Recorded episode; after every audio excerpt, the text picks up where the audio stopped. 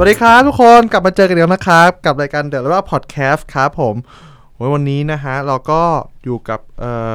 guest ที่มากับ topic ที่น่าสนใจมากๆนะครับ ก็คือถามว่าน่าสนใจขนาดไหนก็คือเป็นผมสนใจนั่นแหละครับผมซึ่งนะครับต้องก่อนอื่นเลยนะครับ ก่อนที่จะไปพูดถึงตัวธีมคอนเซปต์ต้องบอกก่อนว่าเทปนี้นะฮะ อยากให้ทุกคนทำใจเปิดใจนะครับกับมันจะมีจะมีคำหยาบบ้างผมผมผมบอกกับ guest แล้วว่าพูดได้เลยนะครับ สัตว์ที่อะไรก็มาเลยครับ ขอถ้าเกิดมัน inner นะครับ มันมันมาได้หมดเพราะว่าพอดแคสต์นี้ตามใจพวกเราอยู่แล้วนะครับผมอ่าเพราะฉะนั้น guest ครับพูดได้เลยนะครับผมซึ่งอะมาพาของคอนเซปต์เนาะว่าเราจะพูดเรื่องอะไร วันนี้เราจะมาพูดเรื่องของการทำ event creation ถามว่า event creation มันคือยังไงนะครับก็คือช่วงเนี้ยถ้าเกิดทุกคนทุกคนเห็นนะฮะก็คือเหมือนจะมีงานอีเวนต์ค่อนข้างเกิดขึ้นมาเยอะนะฮะมีอย่างอย่างอย่าง บริษัทแซฟนะครับหรือว่าบริษัทอื่น ๆ ที่เกิดขึ้นมานะฮะแต่ประเด็นคือไอ้บริษัทที่จัดอีเวนต์เนี่ยนะฮะผม behind the scene เนี่ยเขาเป็นยังไงบ้างนะฮะวันนี้เราอยากจะมาเจาะลึกตรงนี้กันนะครับผม ซึ่งวันนี้ครับก็อยู่กับ guest สุดพิเศษของเรา ซึ่งเป็น guest ที่เป็นเหมือนเป็นยุคบุกเบิกของธุรกิจอีเวนต์ธุรกิจหนึ่งในประเทศไทยนะครับผมผมเกริ่นมาขนาดนี้แล้วนะครับ ก็ยินดีต้อนรับครับ คุณนิกคุณพลอยครับ ครับผมอ่าเอานั้นเริ่มที่นิกก่อนแล้วกันครับขอนิกช่วยเล่า present ตัวเองหน่อยฮะอ๋อชื่อนิกนะคะ เอาเอาเสียงสองหรือเสียงสามดีฮะเสียงธรรมดาเลยค่ะ ปกติก็มีอยู่เสียงเดียวค่ะ ไม่เหมือนพลอยล้อเล่นล้อเล่นอ่าชื่อนิกนะคะ ตอนนี้ก็เป็น Head of Market- Marketing Communication ให้กับแซฟค่ะ ทั้งส่วนของบ้านแซฟปาร์ตี้แล้วก็แซฟออนเซลค่ะ ก็จริง ๆ ก่อนอื่นเลยก็ จะต้องบอกว่าบริษัทแซฟอ่านว่าอะไรคะนิกเออใช่ บอกก่อนเลยนะคะว่าบริษัทเราอะอ่านว่าแซฟนะคะ ไม่ใช่แซบค่ะ ทุกคนมักจะอ่านผิดกันจริงเหรอไม่มีคนเรียกแซบจริงปะมีมีมีแสบทุกคนมีครั้งหนึ่งเคยเดินผ่านแล้วก็คนบอกว่าเฮ้ยเธอเธอเธอไปงานแสบกันไหมก็แสบแหละเออซาบเออทั้งซาบมีหมซาดบค่ะแซบแสบมีหมดแต่จริง ๆ อ่านว่าแซบนะคะ ถามว่ามีความหมายไหมไม่มีเอออยากแต่อยากรู้ชื่อเนี้ยตอนต้นเนี่ยคือยังไงที่มาที่ไปอยากรู้ ก็จริง ๆ ก็ไม่มีอะไรก็คือมีเพื่อนคนหนึ่งคือมันเป็นในวงเนี่ยมีเพื่อนคนหนึ่งก็คือเหมือนอยู่ดีๆก็เขียนขึ้นมาเอ้ย ชื่อแซบ มันอยากแค่เนี้ยได้บบแค่นั้นเลยเหมือะอนอยากได้ชื่อที่ซึ่งซึ่งคือคุณบาทใช่ค่ะ อยากได้ชื่อที่ใช่สั้นๆและจำง่าย ก็คือคุณบาสคุณบาสเทพวรรณนะคะซีโอแซฟเนี่ยจริงๆก็คือเป็นเพื่อนกันแหละเรียนกันมา ตั้งแต่สมัยปีหนึ่งเนาะที่เอ่อคณะศิลปกรรมศาสตร์มธรรมศาสตร์นะคะ ก็คืออยู่กันมาปีตั้งแต่ปีหนึ่งแล้วก็จริง ๆ บริษัทแซฟเนี่ยเกิดขึ้นตอนที่พวกเราอยู่ตอนปีสามอืมใช่คือก็คือเริ่มธุรกิจตอนปีสาม ใช่ค่ะใช่ใช่โอ้จริงๆบริษัทแซฟถ้าถ้าเคยฟังที่คุณบาสหรือหรือไอ้บาสพูดอะไรเงี้ยเออเออผมว่าผมชอบ feel เนี้ยได้ยินอยู่ไอ้บงไอ้บาสเนี่ยอ่าอ่ามาคือมันเกิดมาจากความที่ตอนแรกบาสจะจับงานการกุศลอะฮะอ่าอยากอยากทำคอนเสิร์ตการกุศลแรกอ่าอ่าบาสเป็นทูตมหาลัยตอนนั้นอะไรอย่างเงี้ยค่ะอ๋อถ้าอยากจัดงานการกุศลทีนี้ มันคงไม่ถูกจริตแหละ มันเจ๊งเอ่อเกือบร่วมหนึ่งล้าน เกือบเกือบล้าน จัดงานแล้วเจ๊งขาดทุนอ่าอะอ่าก็เลยไม่รู้จะทำยังไงหาเงินอ่าไปคืนพ่อไม่รู้ทำยังไงดีอ๋อก็เลยมีคนมาแนะนำบาสว่าเอ้ย ก็ทำในสิ่งที่ถนัดดูไหมอะไรเงี้ย สิ่งที่ถนัดก็ก็คือกินเหล้าครับ กินเหล้ากินเบียร์ค่ะ คือแก๊งศิลปกรรมของพวกเราถนัดการเออกินเหล้าครับอ่านี่พูดแบบไม่อายครับกินเหล้ากินเหล้าไม่ใช่สิ่งที่ไม่ดีนะคะ แต่เราต้องรู้ limitตัวเองเอ้ยแต่แต่แต่ก่อนอื่นเลยนะครับ เมื่อกี้น้องเมธนะครับซึ่งเป็นครีเอทีฟอันนี้เล่าให้ฟังเพื่อนอีกท่านหนึ่งเมื่อกี้แนะนำแต่ทางนิก พลอยยังไม่แนะนำตัว อ๋อ ใช่ อะไรเนี่ยเออ ใช่เล่าเพลินเล่าเพลินลืมเราเพิ่นเอาแนะนำตัวก่อนแล้วกันให้พลอยให้ให้คนฟังโอเคใช่ค่ะใช่ใช่พลอยนะคะ อยู่บริษัทแซฟค่ะจริงๆก็คืออยู่ตั้งแต่รุ่นยุคแรก ๆ ของการก่อตั้งแหละ ตอนนี้ทำหน้าที่หลายอย่างเหมือนกันก็คือหลักๆ คือเป็น creative marketing นะคะ แล้วก็ทำเอ่อ sponsorship partnership นะคะ แล้วก็ business development แล้วก็รวมถึงดูพวก โอกาสต่างๆ ให้แซฟนะคะโอกาสใหม่ๆ หรือการที่ไป X กับเอ่อ corporate หรือ partner อื่น ๆ อีกมากมาย แล้วก็อาจจะได้เห็นกันในปีหน้าโหทำหลายอย่างเหมือนกันนะครับเนี่ยใช่ค่ะ สนุกดีค่ะ เรียกว่าเป็นการ explore ตัวเองแล้วก็ได้สร้างประสบการณ์ให้ตัวเองในหลาย ๆ มิติ อ๋อ โอเคครับสนุกเมื่อกี้แต่เมื่อกี้เมื่อกี้เมื่อกี้ขออนุญาต ย้อนกลับไปได้เมื่อกี้ถึงไหนนะค่ะประวัติของแซฟใช่ไหมใช่ใช่อะใช่อะเราเจ๋งไม่ใช่เจ๋งเราไม่ใช่ชอบไม่ได้ชอบแต่กินเหล้าแล้วไงต่อออะก็คือเพื่อนก็มีคนแนะนำบาสอะบอกว่า เอ้ย ลองทำในสิ่งที่ชอบดูไหมแบบสมมติชอบกินเหล้าปาร์ตี้อะไรเงี้ย ก็เลยเริ่มจากการจัดงานปาร์ตี้เล็ก ๆ ในผับข้างมหาลัยอ่าตอนนั้นอะไรเงี้ยค่ะ ถ้าคนสมัยนั้นประมาณย้อนกลับไปประมาณ 8 ปีที่แล้วเงี้ยจะเคยได้ยินว่าอ่า dress code ไม่โสดขาวเหงาดำอืมไม่โสดขาวเหงาดำอะไรเงี้ย อาจจะเคยได้ยินการหรืองาน single face งานโสดเทศกาลคนโสดอ่าใช่งั้นนะก็ผมเจอกันที่ ผมเจอนิกกันที่งานเนี้ยแหละครับผมเบาเบาเบาใช่เบา ซึ่งงานเทศกาลคนโสดอะไรเงี้ยค่ะ ก็คือเป็นจุด kick off ของแซฟแล้วเราก็ทำกันมาเรื่อยๆ ก็ครับได้โอกาสจากผู้ใหญ่ใจดีหลาย ๆ ท่านให้แบบเอ่อ มาทำงานที่เป็นทั้งสเกลใหญ่ขึ้นอะไรเงี้ยค่ะ จนได้มาจับงานที่เป็นทุกวันนี้เรียกว่า EDM Festival หรือว่าอืม Electronic Dance Music เนี่ยค่ะก็คือเป็นคีย์หลักของแซฟครับที่ทำให้แซฟโตมา อย่างเช่นงาน Water Sonic S2O นะคะเอ่อ Full Moon Party Live in Bangkok แล้วก็งาน EDM อื่น ๆ ในไทยในทุกๆเทศกาลอะไรเงี้ยก็จะเห็นว่าแซฟจะเป็น organizer หลักในการทำตรงนี้นะคะ เรียกได้ว่ายืนหนึ่งในด้าน EDM Fest แล้วก็ตอนนี้จริงๆแล้วเราเป็น เขาเรียกว่าเป็น community ของคนรุ่นใหม่ที่ค่อนข้างใหญ่ที่สุดในประเทศไทยก็ว่าได้ อืมโอใช่เคซึ่งก็คือเมื่อกี้ใช่ทางพลอยนะครับก็ทำนิกทำอะไรนะฮะเราก็ทำเกี่ยวกับ Marketing Communication นะคะ เวลาที่ผลิตงานออกมา อีเวนต์ไหนแล้วเราจะโฆษณาหรือแบบ PR งานนี้ยังไง แนวทางไหนใช้กลยุทธ์อะไร โอเค ซึ่งนะครับวันนี้เรามาคุยกันเรื่องเกี่ยวกับเอ่อตัว business ของอีเวนต์นะครับ ก็ มันเริ่มมันเริ่มจากคำถามง่าย ๆก่อนเลยนะฮะ ถ้าธุรกิจในมุมมองของทั้งพลอยแล้วก็นิกนะครับว่ามีความคิดยังไงครับ คือธุรกิจอีเวนต์เนี่ย ตอนแล้วก็เข้าใจแหละครับว่ามันคือต้องจัดอีเวนต์ แต่ตอนเนี้ยในมุมมองของนิกแล้วก็พลอยครับ มากกว่าจัดอีเวนต์อะธุรกิจของแซฟตอนนี้มันกำลังจะ go ไปทางไหนต่อได้บ้าง เอาเราเริ่มที่พลอยก่อนก็ได้ครับโอเคค่ะ จริงๆอะคือพออยู่กับแซฟมาค่อนข้าง คือเห็นพัฒนาการมันมาเหมือนลูกอะเนาะแล้วก็ในขณะเดียวกันคือพอมีโอกาสไปเรียนต่อที่ประเทศอังกฤษอย่างเงี้ยครับมันก็จะมีมุมมองหลาย ๆ มุมมองทั้งของในประเทศด้วยต่างประเทศด้วยกับอีเวนต์หลาย ๆ คนอาจจะบอกว่าเฮ้ยทุกวันนี้มันต้องโกออนไลน์ดีวะอะไรเงี้ยทุกอย่างแม่งแบบโกออนไลน์หมดอะไรเงี้ยเอ้ยพ่อไม่ไม่เถียงนะคือมันเป็นโลกยุค 2019 เนาะทุกอย่างแม่ง e-marketing ทุกอย่างแบบออนไลน์ e-commerce นี่นั่นแต่สุดท้ายแล้ว finally อะค่ะ การที่คนเราจะมีการปฏิสัมพันธ์กัน หรือว่าการที่เราต้องการ make relationship หรือมีการแบบว่า hang out กับเพื่อนกินข้าวกับครอบครัว หรือแม้กระทั่งว่าการต้องการหา acti- activity หรือ experience ใหม่ๆอะมันปฏิเสธไม่ได้ว่าอีเวนต์หรือว่ากิจกรรมออฟไลน์ยังเป็นส่วนหนึ่งในชีวิตประจำวันของคนทุกวัยครับอะฉะนั้นพลอยเลยมองว่าหลาย ๆ คนมองว่า เฮ้ย อีเวนต์กำลังจะตาย นะมีหลาย ๆ หลาย ๆ โพลทำมาว่าเอ้ยทุกวันนี้เศรษฐกิจของอีเวนต์อะไรเงี้ยมันอยู่ในช่วงขาลงหรือเปล่าคนแบบทำน้อยลงหรือเปล่าอะไรเงี้ย แต่ถ้าในมุมมองของพลอยนะไปมองว่าทุกวันนี้ธุรกิจอีเวนต์อะกับเป็นธุรกิจหนึ่งที่สามารถอยู่ต่อได้ แต่เราอะจะต้องดูว่าทำยังไงให้เราอยู่ได้ในในช่วงที่มันเป็นออนไลน์ด้วย ฉะนั้นนะวันนี้การทำอีเวนต์อะมันจะไม่ใช่แค่การที่ว่าคุณมาจัดงานแล้วมันจบไป แต่มันคือการสร้าง experience หรือการขาย experience ขาย engagement ให้กับคนที่มาร่วมงานมากกว่า อันนี้คือมุมมองแปลว่าอีเวนต์ทำยังไงถึงจะอยู่ได้แสดงว่าก็คือเรื่องของ experience ใช่คือจะเป็นค่ะคีย์ในการทำให้มันถูกต้องเป็น key success ในมุมภายนะในมุมภายนะแล้วก็ในการที่เราจัดมาหลาย ๆ งานเองแซฟนะคะ จะมองจุดสำคัญเลยของแซฟคือ เราจะมอง ออเดียนหรือคนเข้าร่วมงานของเราอะเป็นครับ first priority เสมอ คือเราครัจะบมองว่าเขามางานเราแล้วเขาจะได้ประสบการณ์อะไรกลับไป เขามางานเราแล้วแบบเขาจะจดจำอะไรกลับไป เราจะไม่มองว่าเขามางานเราแล้ว เราจะต้องขายอะไรให้เขาอะไรเงี้ยอืมเราไม่เคยมองแบบนั้นเลย เราจะมองเสมอว่าลูกค้าอยากได้อะไร ลูกค้าอยากเห็นอะไร ลูกค้าต้องการอะไร หรือแม้กระทั่งว่าคนที่มางานของเรา เขาจะได้อะไรใหม่ ๆ กลับไป เสมอ อันนี้คือเป็น key หลักที่ทำให้ SAAP อะค่ะทำอีเวนต์แต่ละอีเวนต์ออกมา ค่อนข้างแตกต่างกัน แล้วมีความ unique เป็นสไตล์ในแต่ละอีเวนต์ด้วยกันใช่เมื่อกี้อะทางนิโคพูดกันครับอ่าเรารู้สึกเหมือนกันในมุมมองของเราก็แหมเห็นว่า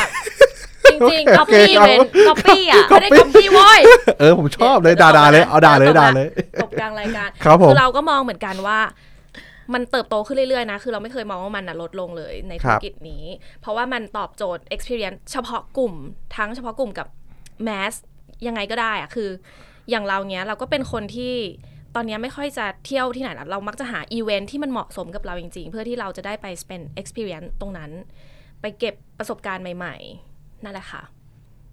ครับ นั่นแหละก็มันพูดหมดแล้วอะครับ ไม่เป็นไรครับ ไม่เป็นไร ดีแล้วครับ อ่า เมื่อกี้ ถามต่อนะครับว่าเห็นเมื่อครั้งจริงๆครับผมมีการคุยกับทั้งพลอยแล้วก็นิกมาก่อนเนาะนะครับ เห็นเพิ่งรู้มาว่าจริงๆแฟบอะครับ นอกจากจัดอีเวนต์เอง ยังมีการเหมือนเป็นเหมือนเป็นคล้ายๆเหมือนเป็นมือปืนรับจ้าง ในการจัด Organizer ใช่จัดอ่าจัดอีเวนต์ให้ นี่คือยังไงครับ มันเลยช่วยเล่าคือคือจริงๆอะค่ะเอ่อในธุรกิจอีเวนต์หรือว่าเฟสติวัลพอเรียกว่าเฟสติวัลแล้วกันเนาะทุกคนจะได้เห็นภาพด้วยครักันบการจัดเฟสติวัลหนึ่งเฟสติวัลอะไรเงี้ยค่ะจริงๆมันมีหลายแบบด้วยกัน อย่างของ SAAP เองเราก็จะมีที่เป็น organizer event organizer ที่หลายๆคนน่าจะคุ้นเคยกับคำนี้อยู่แล้วอะไรเงี้ยก็คือ รับจ้างจัดอีเวนต์อือฮึอ่าสมมติลูกค้ามีโจทย์อะไรมาเราก็จัดตามนั้นไปครับแต่การทำงานของ SAAP อีกแบบหนึ่งคือเราเรียกว่าเป็นขาที่เป็นผู้จัด เฟสติวัลเอง คือเป็นเป็นผู้จัดผู้จัดก็คือควักเงินเองอะค่ะ ควักเงินลงทุนเอง เจ๊งเองเจ็บเอง ไม่ใช่ stand-in ไม่ใช่ stunt ครับโปรโมเตอร์โปรโมเตอร์เออเป็นโปรโมเตอร์โปรโมเตอร์อย่างเช่นสมมุติอ่าจะจัดงานเฟสติวัลหนึ่ง SAAP คิดคอนเซปต์ไอเดียนู่นนี่นั่นเองลงทุนเองอะไรอย่างเงี้ยค่ะ อันเนี้ยเราเรียกว่าเป็นขาโปรโมเตอร์อืมอืม ใช่ก็มีสองขาด้วยกัน ซึ่งส่วนใหญ่ตอนนี้ของทาง SAAP อะครับผม อันไหนอันไหนมากกว่าหรือเท่ากัน จริง ๆ พอๆกันค่ะพอๆกันใช่ แต่ว่าทุกๆงานนะคะไม่ว่าจะเป็น organizer หรือหรือขาที่เป็นโปรโมเตอร์อะไรเงี้ยค่ะ คือคุณภาพของงานหรือว่าการคิดงานอะไรเงี้ย คือมันจะเหมือนกัน SAAP จะ treat ทุกงานเหมือนว่าเราเป็นประหนึ่งคนจัด เป็นเป็นคนจัดเอง ตั้งแต่หัวครีเอทีฟลงมาจนถึงการ PR โปรโมทหรือแม้กระทั่งว่าการคอสไม z ์แอคทิวิตี้ต่างๆ ภายในงาน เราจะค่อนข้างให้ความสำคัญกับตรงนี้ในทุกๆงานเท่า ๆกันอือฮึถ้าอย่างนั้นผมถามต่อครับว่าเอ่อสมมุติว่าถ้าผมกำเงินมานะครับอืมผมไม่รู้เท่าไหร่นะ ถ้าผมอยากจะจัดเฟสติวัลสักเฟสติวัลหนึ่งผมต้องมีเงินเท่าไหร่ผมอยากรู้อันนี้อยากรู้เลยอุ้ยแล้วแต่อันเนี้ยสเกลแล้วแต่สเกลอะผมว่าสเกลใช่สักประมาณเอ่อ หมื่นคนดีแล้วกันอันหนึ่งหมื่นคนอ่าหนึ่งหมื่นคนนี่เยอะหรือน้อยอยากรู้กำลังดีเป็นไซส์อะไรไซส์ไซส์ M ไซส์ L ไซส์ M เดี๋ยวนะ F เท่าไหร่อะ F เท่าไหร่อยากรู้ คือมันก็จะมีจริงมัๆนแล้วงานอีเวนต์อะ คือถ้ามุมมองภายในพายมองว่า มันไม่ได้อยู่ที่ว่า S M หรือ L แต่มันอยู่ที่ว่าอ่าฮะ objective ของแต่ละแต่ละงานคืออะไรอ๋ออ่อ่าอ่านึกออกว่าคืออย่างบางงานเราเน้นแบบเอ้ย niche เน้นความคูลเน้นแบบความแบบ experience มากหนักมากๆ คนอาจจะไม่ได้เยอะมากเอออาจจะอยู่ที่ประมาณแบบหลักพันสามพันอะไรเงี้ยประมาณนี้ แต่สมมุติถ้าบางงานที่เราเน้นความแบบว่า entertainment มากๆ เน้นความ celebration เน้น festive อะไรเงี้ยคนมันก็จะเยอะมีอ่ามีมีมีตัวอย่างให้เห็นไหมอะโอเค อย่าง Single Festival อ่าเทศกาลคนโสดอะไรเงี้ยค่ะอ่าอันนี้เป็นงาน signature ของ SAAP เนาะเป็นงาคนรับที่เราจัดมา ปีหน้าปี 2020 จะเข้าเป็นปีที่ 8 เนาะ Single Fest เนี่ย อย่างช่วงแรกๆเนี่ย อยู่ในผับหลักพันพันคนใช่ฮะเริ่มจาก 800อะ800 เริ่มจาก 800 ที่ที่เราเจอนิกนี่ปีไหนนะ ปีสองอุ๊ยกับปีหนึ่ปีงที่ไปสนามกอล์ฟอะ เออปีไหนอ๋อนะรังสิตอะปีนั้นหมื่นสองสามตอนนั้นหคืมื่อนใหญ่แล้ว เออนั้นใหญ่แล้วค่ะนั่นใหญ่แล้วใช่ไหมใช่ อันนั้นคือเป็นสเกนั่นเป็นครั้งแรกใช่ ที่เราจัดเป็นสเกลใหญ่อืมอ่าก่อนหน้านั้นเราจัดเป็นสเกลผับอ๋อผับมาตลอดอะไรเงี้ยค่ะแล้วก็มีครั้งนั้นแหละ ที่จัดที่สนามกอล์ฟตรงแถบรังสิต ใช่ที่จัดใช่ ที่จัดในผับที่เป็นไม่สดขาวเงาดำ อ่าใช่ ซึ่งงานซิงเกิลเฟสอะค่ะ average ของ capacity หรือคนเข้าร่วมงานจะอยู่ที่ประมาณ 15,000 คน อืมเคยแตะสูงสุดอยู่ที่ประมาณ19,000คนอืมค่ะ ใช่ อันนี้คือสเกลที่เรามองว่าเป็นสเกลใหญ่ของของของ SAAP อือฮึอืมค่ะ ใช่ ถ้าถ้าถ้าอย่างนั้นครับผมว่าผมอยากจะจัดเอ่อสเกลเล็กก่อนอะสเกลเล็กอะโชว์ในเรื่องของความธีมผมว่าผมเป็นแบรนด์แล้วกันอืมจะจะจัดธีมขึ้นมา ผมมีเงินจัดสเกลเล็กไซส์ F ประมาณสี่ห้าพันอืมต้องต้องมีต้องกำเงินเท่าไหร่ฮะ ต้องดูว่าทำอะไรบ้างอะพอพอสมมติจริง ๆ แล้วอะแซฟอะค่ะ ข้อดีคือมันสามารถคอสไมเอ้าอ๋อได้ยังไงฮะยังไงอะสมมติสมมติบอกว่ามีมา 5 ล้านอะสมมติ 5 ล้านอะไรเงี้ยเราก็สามารถจัดภายใต้งบที่อยู่ใน 5 ล้านได้ แต่มันก็จะอยู่ที่ depend on สถานที่อาจจะไม่ได้ใหญ่มากขนาดนั้น สองคือ activity ในงานอาจจะเป็นอะไรที่เน้นความ creativity แต่ไม่ได้เน้นแบบจะต้องใหญ่มีไฟเบอร์แรงอะไรเงี้ย ซึ่งจริงๆ SAAP สามารถ customize ให้ได้ ตามโจทย์ของทั้งแบรนด์ หรือแม้กระทั่งว่าตามโจทย์ของ audience ที่มาร่วมงานนะครับ marketer นะครับ ฟังไว้นะครับผม SAAP ทำได้ทุกอย่างนะครับ ทำทำได้ทุกอย่างภายใต้เขาเรียกว่า objective ที่มันตรงกันครับคือการที่ที่เราจะได้ร่วมงานกับใครอะไรเงี้ยค่ะก่อนอื่นเราจะดูดูว่าทิศทางการร่วมงานหรือว่าความสนุกที่มันจะเกิดขึ้นให้กับออเดียนอะมันได้อะไรมากมากกว่าเดิมยังไงบ้างอืมอันเนี้ยคือคือใจคอหลักๆของมันอะคือว่าคุณอยากทำอะไร objective จะต้องแข็งแรงก่อนอันดับหนึ่งเลยนะ ถ้าจะทำอีเวนต์เพราะทุกวันเนี้ยถ้าสังเกตเห็นดีๆคอนเสิร์ตเกิดขึ้นเยอะมาก อย่างปี 2019 เรียกว่าปี มหกรรมคอนเสิร์ตของประเทศไทใช่ยเพราะผมเห็นเยอะมากเยใช่อะมากเออเยอะมากแล้วๆก็จะเยอะขึ้นเรื่อยๆ ด้วยแนวโน้ม ใช่ค่ะ เพราะว่าหนึ่งคือเรื่องของ entertainment เป็นหนึ่งในปัจจัย 5 ของมนุษย์ที่หนีไม่ได้ถูกไหมคือทุกคนพยายามหา entertainment ในการเสพ ฉะนั้นมันไม่แปลกใจว่าทำไมสองสามปีที่ผ่านมา อีเวนท์ที่เป็นแนวเฟสติวัลหรือคอนเสิร์ตนะคะมันมีอัตราการเติบโตที่ค่อนข้างสูง แต่ในขณะเดียวกันแต่ละอีเวนต์ถ้าสังเกตดีๆ เขาจะมี objective กับ target ของเขาที่ชัดเจนมากๆไหนผมยังผมพอพอเล่าตัวอย่างให้ฟังได้ไหมฮะ โอเค พอเปรียบเทียบให้ดูเนาะอคย่ารังบสมมุติช่วงสงกรานต์ครับสงกรานต์จะเป็นช่วงที่มีเฟสติวัลเยอะมาก เยอะมากอ่าเยอะมากๆแซฟเองจัดอยู่ประมาณแปดน้องหกหกถึงแปดงานโอ้ต่อต่อต่อในช่วงนั้นสงกรานต์ใช่ในช่วงนั้นมีอะไรบ้างครับ อะถ้าอย่างของปีที่แล้วก็จะมีอะ S2O ใช่ไหม S2O คะมีสงกรารโซนิกนะคะ มีสยามสงกรารสยามสงกรารโวโลมีโวโลเอ่อครับ ที่หัวหินอะไรอย่างเงี้ยครับ มี DND เออ Water Circus อ่า แล้วก็โอ้โหมีหลายอันหลายอันมันคือที่ใหญ่ๆทั้งนั้นเลยนะ ที่มันใช่อยู่ในใช่อีเวนต์ใช่ ใช่ ซึ่งพอความแตกต่างของแต่ละที่อะค่ะ มันก็จะมีความแตกต่างของมัน อย่าง S2O เนี่ย รู้อยู่แล้วมันเป็น EDM ครับถูกไหมคะ และเป็น EDM ที่มีทั้งคนไทยและต่างชาติครับอืมอันเนี้ยก็คือเป็น target ของเขาแตกต่างกัน อย่าง DND เนี่ยก็คือจะเป็นเน้น target วัยรุ่นคนไทย live band ฉะนั้นน่ะพอเลยบอกว่าการจัดเฟสติวัลหนึ่งครั้ง หรือจัดอีเวนต์หนึ่งครั้งอะ มันไม่ได้อยู่ที่ว่าคุณกำเงินมาเท่าไหร่ แต่มันอยู่ที่ว่า objective ของคุณคืออะไร แล้ว target ของคุณคือใครอ่าอันนั้นคือสิ่งสำคัญแล้ว นั้นนั้นผมผมถามของมีสักเคสหนึ่งครับที่ยกตัวอย่าง objective ให้ฟังแล้วก็ target โอเคอะอย่างซิงเกิลเฟสติวัล single อะซิงเกิลทำไมพอถึงยกเคสนี้บ่อยเนื่องจากครับว่าเราอยู่กับมันมานานเนาะแล้ครัวบเราเป็นเป็นงานที่แซฟคุ้นเคยละกัน ครับ Single Festival เนี่ย objective ของมันคือเราต้องการให้คนโสดมารวมตัวกัน คือเราอยากจะสร้าง moment ให้กับคนโสดที่บอกว่าชอบมาชอบมาบ่นอะโอ้เหงาจังเลย โอ้แบบไม่รู้จะไปไหน ไม่รู้จะไปกับใคร ไม่มีที่ไปเลยอะไรเงี้ยอ๋ออัอันเนี้ยมันคือ objective หลักตอนแรกนะที่เราคิดขึ้นมาครับ แล้วเรารู้สึกว่าพูดตรงๆแหละมาในงานเราก็จะว่าคนโสดมันต้องมี moment สีสันนิดนึงเนาะให้มันกระชุ่มกระชวยหัวใจอะไรอย่างงี้ใช่ไหมคะเพราะว่าสมัยก่อนมันยังไม่ค่อยยังไม่ค่อยมีแอปหาคู่ใช่ไหมไม่มีเลยดีกว่าเออใช่แล้วน้อยมากอันนี้มันคือเป็นเหมือนเหมือนเป็นโมเมนต์ Tinder ตอนนั้น offline อะ Tinder ว่า offline โอเคครับผมอารตัมกณ์ไข่อะอะไรเนี่ยอ๋อซึ่งพอพอสมมุติคนโสดอะเขาได้แต่งตัวออกมาแบบ ไม่โสดขาวเหงาดำนะวะเหงาครับคนคือไม่มีใครใส่ขาวว่างั้นเถอะทุกคนใส่ดำหมดเพราะเหงาเหงาแหละ ดูออกครับเออเงาดูออก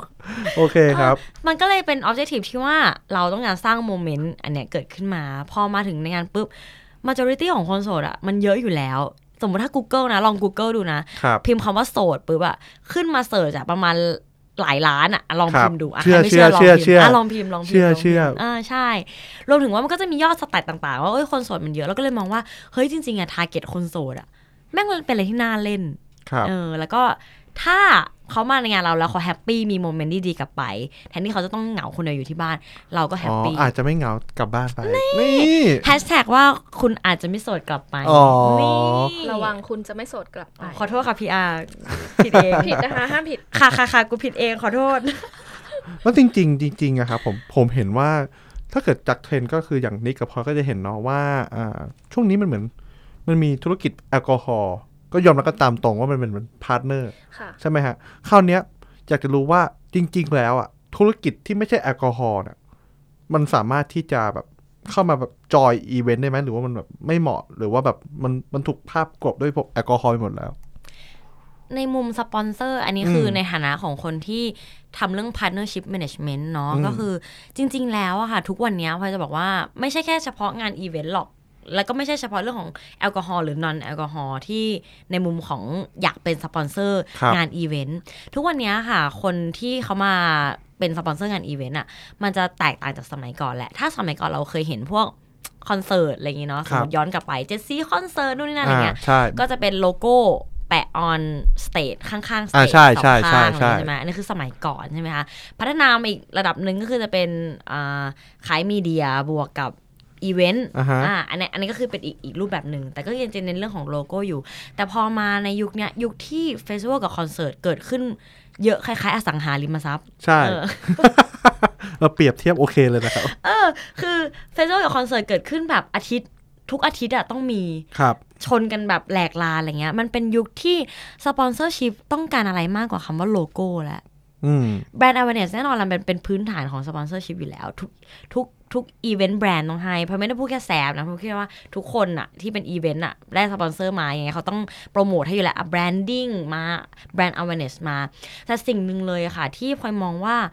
สปอนเซอร์ที่เป็นไม่ใช่แอลกอฮอล์ยังสามารถมี room to plug in with event ได้อีกเยอะอะก็คือ เช่นเรื่องของการสร้าง engagement อืมในอีเวนต์ครับพอยกตัวอย่างอย่างสมมติเช่นแบงก์ครับ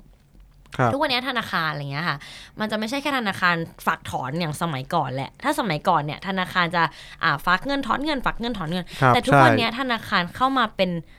ส่วนหนึ่งของชีวิตเราด้วยคำว่า cashless อ่าใช่อ่าใช่ถูกไหมใช่แล้วก็มี payment gateway อีกหลายๆ payment gateway ไม่ว่าจะบอกว่าสแกน QR code แล้วจ่ายเงินได้เลย หรือแม้กระทั่งว่าเป็น CRM discount ถูกไหมคะ อย่างสมมติวันนี้บางคนบอกว่า โอ้ ฉันใช้ Citibank ฉันกินข้าว เท่าไหร่นะ discount สิบห้าเปอร์เซ็นสิบเปอร์เซ็นโอ้ยบางคนก็มาขิงกันว่า โอ้ฉันใช้ SCB ลดมากกว่าอะไรเงี้ยมันมันเป็นยุคของ CRM อะอือฮึแล้วมันเป็นยุคของการที่ลูกค้าคือคือสิ่งที่ทุกคนต้องคีบไว้ ฉะนั้นน่ะการที่แบงก์หรือว่านอนแอลหลาย ๆ ที่อะไรเงี้ยค่ะ เข้ามาปลักอินกับอีเวนต์อะหนึ่งแหละคือเรื่องของ CRM อืม CRM คือย่อมาจากเอ่อ consumer relationship Management management อืครับมผมก็คือการที่ว่าทำไงที่เราจะ ให้ลูกค้าที่อยู่ในมือของแต่ละแบรนด์นั้นน่ะได้โปรโปรโมชั่นหรือประโยชน์สูงสุดจากการใช้แบรนด์ของเขาดีเช่นอะ True AIS พวก Serenade Black Card ต่างๆ หรือแม้กระทั่งว่าเอ่อบัตรเครดิตหรือแบงก์ต่างๆ อะอืมฉะนั้นอะมันก็เลยมี room หลาย room มากที่สามารถทำให้ non แอลแอลกอฮอล์ค่ะเอ่อเข้ามา plug in กับอีเวนต์ได้ เช่นผมเห็นอ่าเมืองไทยประกันชีวิตที่อาจจะมีแบบอ่าทำคอนเสิร์ตดำนั่นน้ำนู่นนั่นนะใช่อ่าโอเคค่ะแล้วในมุมของนิกอะครับ คิดว่าไงบ้าง อ๋อก็อย่างคือเมื่อกี้ที่ถามครับผมก็คืออยากจะรู้ว่าในมุมของนิกครับว่าเรื่องของโลโก้เรื่องของแบรนด์อะจำเป็นไหมที่ต้องมีแต่แอลกอฮอล์หรือว่าถ้าเกิดสมมติว่าไม่ใช่แอลกอฮอล์มันจะมี room ตรงไหนในการโปรโมทบ้างในความเห็นของนิกก็จริงๆก็คือได้หมดเลยในเชิงของคอนเทนต์หรือว่าอะไรอะไรสิ่งที่ เหมือนทางแอลกอฮอล์หรือแบรนด์อื่นๆ ไม่ว่าจะเป็นธนาคารอย่างที่โพพูดมาอะไรก็ตามค่ะ เขาต้องการ awareness อยู่แล้วแหละ แล้วก็ในมุมของ marketing communication นะคะ เราตอนนี้มันก็มีมากกว่าสิ่งที่เป็นโลโก้ก็คือคอนเทนต์ ลูกค้าอยากจะนำเสนออะไรในหน้าอีเวนต์ เช่นเครื่องดื่มหรือว่า experience อะไรใหม่ๆ เราก็จะเอาสิ่งตรงนั้นน่ะมาทำเป็นแคมเปญในหน้า หน้าเพจเราหรือว่าในแผนกลยุทธ์ของเราค่ะอ๋อต่อยอดจากของนี้คือจบริง ๆ ครับ แล้วค่ะ อย่างแซฟเองอะเราไม่ได้มองว่าตัวเองเป็นแค่อีเวนต์ออ g a แก z นเซอร์แต่เรามองว่าใช่เราเป็นหนึ่งใน tools ในการสื่อสารใช่คืออย่างที่เคยบอกไปตอนแรกว่าแซฟเป็น community ของคนรุ่นใหม่คือเรามีคนรุ่นใหม่ที่ติดตามเราค่อนข้างเยอะ ฉะนั้นนะคะแซฟเป็นเหมือนตัวกลางในการที่ แบรนด์ต่างๆเนี่ยอยากสมมติอยากจะโปรโมทสินค้าใหม่ หรือแม้กระทั่งอยากสร้าง engage ใหม่เนี่ยอืมเขาสามารถใช้แซฟทั้งออนไลน์และออฟไลน์นะคะ เป็นตัวเครื่องมือเนาะในการอืมสื่อสารไปสู่ target ที่เป็น new generation ได้ใช่มันได้ทั้งแบบออนไลน์ออฟไลน์เลย ออนไลน์ก็ทำแคมเปญอะไรก็บอก objective เรามา อืม โอเคครับ ก็อ่าจริง ๆ วันนี้นะครับ ใน part ของตัว Business Overview เนี่ย ถือว่าคนครบถ้วนแน่นมากเลยนะครับ จริงๆ อยากจะถามทั้งทั้งพลอยแล้วก็นิกก่อนว่าค่ะอยากจะฝากกับอ่ฝากคนผู้ฟังคุณผู้ฟังไหมครับว่า อยากให้มีมุมมองอะไรบอกภาพลักษณ์ของธุรกิจอีเวนต์จริง ๆ แล้วมันสามารถเติบโตไปได้อีกหรือว่ายังไง อยากจะฝากอะไรกับคนฟังไหมฮะ คือไปมองว่าทุกวันนี้ค่ะ คือธุรกิจอีเวนต์อะมันจะไม่ใช่แค่การที่คนเดินเข้างานแล้วไปซื้ออะไรสักอย่างหรือแค่ไปดูอะไรสักอย่างมันจบไป แต่ว่าคนที่มาในงานอะเขาจะต้องได้โมเมนต์อะไรกลับไป ฉะนั้นอยากจะฝากไว้ว่า การที่คุณเข้าไปในอีเวนต์หนึ่งอีเวนต์หรือว่าไปในพวกเอ่อ music fest หรือว่าคอนเสิร์ตแต่ละอันอะไรเงี้ยอยากให้ลองเสพ activity หรือเสพในสิ่งที่คนจัดอะค่ะพยายามจะ give ให้ดูแล้วคุณจะพบว่า เฮ้ยมันมี experience ใหม่ ๆ อีกหลายอย่างที่ในงานอะเขา provide ไว้ให้ แล้วก็อยากจะให้ทุกคนรู้สึกว่าการไปอีเวนต์หนึ่งครั้งอะมันเป็นการ enjoy แล้วมัน fulfill life ในบางครั้ง หรือถ้าใครยังไม่ค่อยได้ออกไปงานคอนเสิร์ตหรือพวกเฟสติวัลนะอยากให้ลองดู เลือกแนวที่ชอบได้เลย ไม่จำเป็นต้องเป็นแซฟนะอีเวนต์ไหนก็ได้ใครก็ได้เลยนะ อยากให้ลองไปดูแล้วคุณจะรู้ว่า เฮ้ยจริง ๆ แล้วอะ ในหนึ่งในหนึ่งเดือนหรือในหนึ่งปีอะมันจะมีหนึ่งวันที่เราไปเฟสติวัลแล้วรู้สึกว่าเฮ้ย เราได้ลองอะไรใหม่ๆ ได้ปลดปล่อยอะไรใหม่ๆ ครับนิกอะครับพลอยพูดไปหมดแล้วนี่คะโอเคช้อปปี้อะจริงๆจริงๆก็มองแบบนั้นเหมือนกันค่ะ โอเคครับผมก็โอเคก็เทปหน้าครับ ก็ยังจะคุยเรื่องเรื่องของอีเวนต์อยู่นะครับ แต่จะคุยอีกเหรออะคุยครับคุยคุยคุยคุยคุยแต่ประเด็นก็คืออ่าเราเนี่ยนะฮะจะพูดเรื่องของว่า กระบวนการทำนะครับ ตั้งแต่ day one เลย ในการคิดคอนเซปต์ทำอีเวนต์นะครับ คิดยังไงให้มันโดนคิดยังไงให้มันปังนะครับผมค่ะจนมาถึงวิธีการโปรโมทนะครับ ให้มันแบบว่าเออมัน hook ให้คนมันน่าเข้า เราจะมีวิธียังไงก็คือ ต้องมาวันนี้มาคุยกับตัวจริงนะครับ รอฟังเทปหน้าอาทิตย์หน้าครับผมนั้นอ่าท่านยังไงนะครับ ก็เทปนี้อย่าลืมกดไลค์กดแชร์นะครับผมแล้วก็เอ่อถ้ารู้สึกชอบนะครับ ก็ฝากบอกให้เพื่อนๆมามาฟังด้วยนะครับ ผมก็เจอกันใหม่เทปหน้าครับสวัสดีครับ บ๊ายบายครับบ๊ายบายค่ะ